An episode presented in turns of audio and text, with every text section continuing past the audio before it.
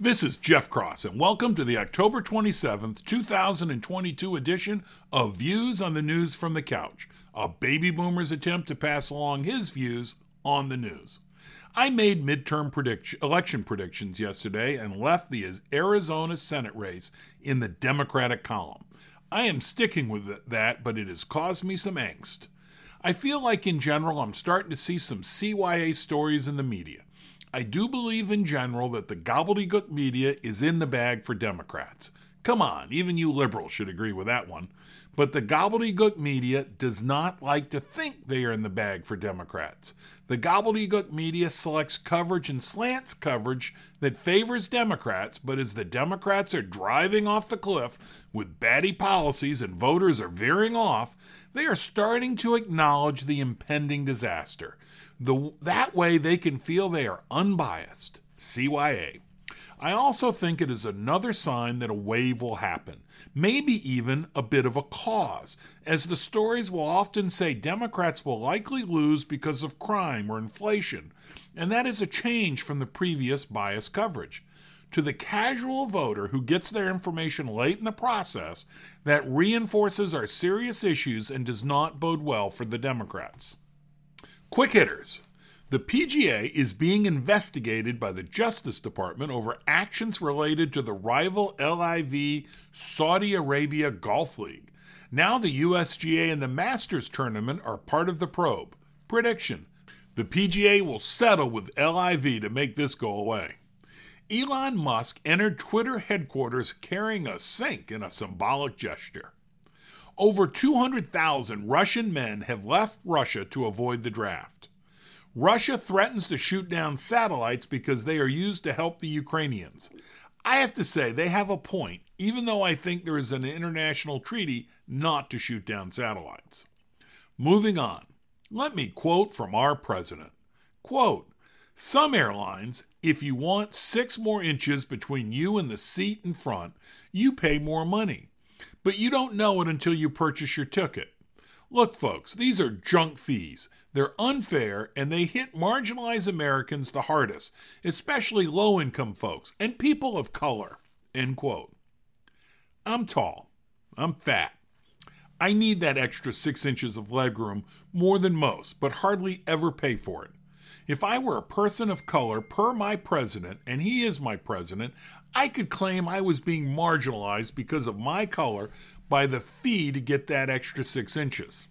Since I am not a person of color, I assume that given a limited amount of space in the airplane, they get fewer seats when they provide more legroom, so the airline charges more to make up for fewer seats. I don't see race in that. My president does. I guess that is because he is playing solitaire with a one-card deck that only says racism. What I hate about this is racism actually exists and should be called out. Someone should write a fable about a boy who falsely calls wolf over and over, and then no one listens to him when a wolf finally attacks the sheep.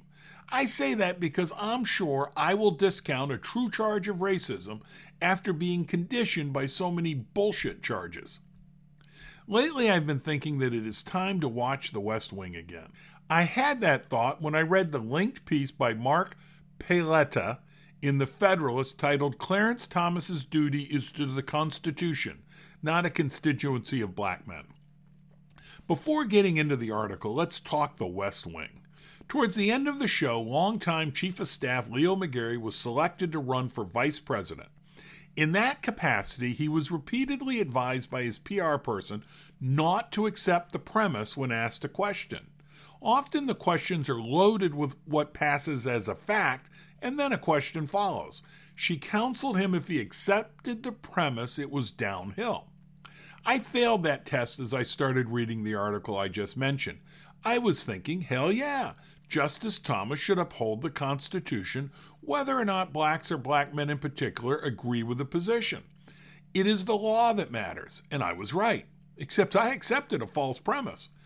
The author starts by saying Justice Thomas, a smart, well-educated, accomplished man, was accused by an NBC host of being a Tom. Uncle Tom is the reference, and it's not a good reference. Per the Federalist article, the MSNBC host was angry that Justice Thomas did not represent black men. That was the premise. The author then made several points. He points out that Hispanic Justice Sotomayor supports affirmative action, even though most Hispanics do not. Okay for her not to follow the views of her ethnic fellow travelers, but that is not my main point. That is more for perspective. The author says that Justice Thomas's views are in line with many Black Americans. Thomas opposes affirmative action, as do most Americans. Quote, according to a 2022 poll from Pew Research Center, 59% of Black Americans are against race factoring into college admissions, end quote. I think we all know that Justice Thomas felt there was no constitutional right to an abortion. The author cites poll after poll showing Thomas is not an outlier among Black Americans. Thomas seems to be right there with many Black Americans on same-sex marriage, though he focuses on the constitutional aspect. I will just quote this next paragraph in its entirety. Quote, on topics where Thomas has not ruled from the bench, it is noteworthy that 81% of Black parents support school choice, but the NAACP opposes school choice. 69% of Black Americans support voter ID laws. Only 28% of Black Americans support leftist calls to defund the nation's police, end quote. The article goes on, but I will not.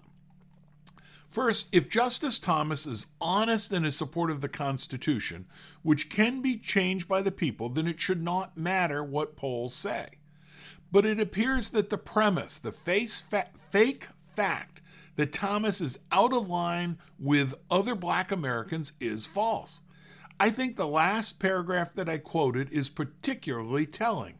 It is not about supporting what mainstream Black Americans think. It is about supporting what liberals tell us Black Americans think or should think. We need to stop that. Maybe ask, are you sure of that, or did you hear it on NPR? Thanks for listening to Views on the News from the Couch. If you like this podcast, please share with your friends. If you did not like it, please share with the rest of the folks you know.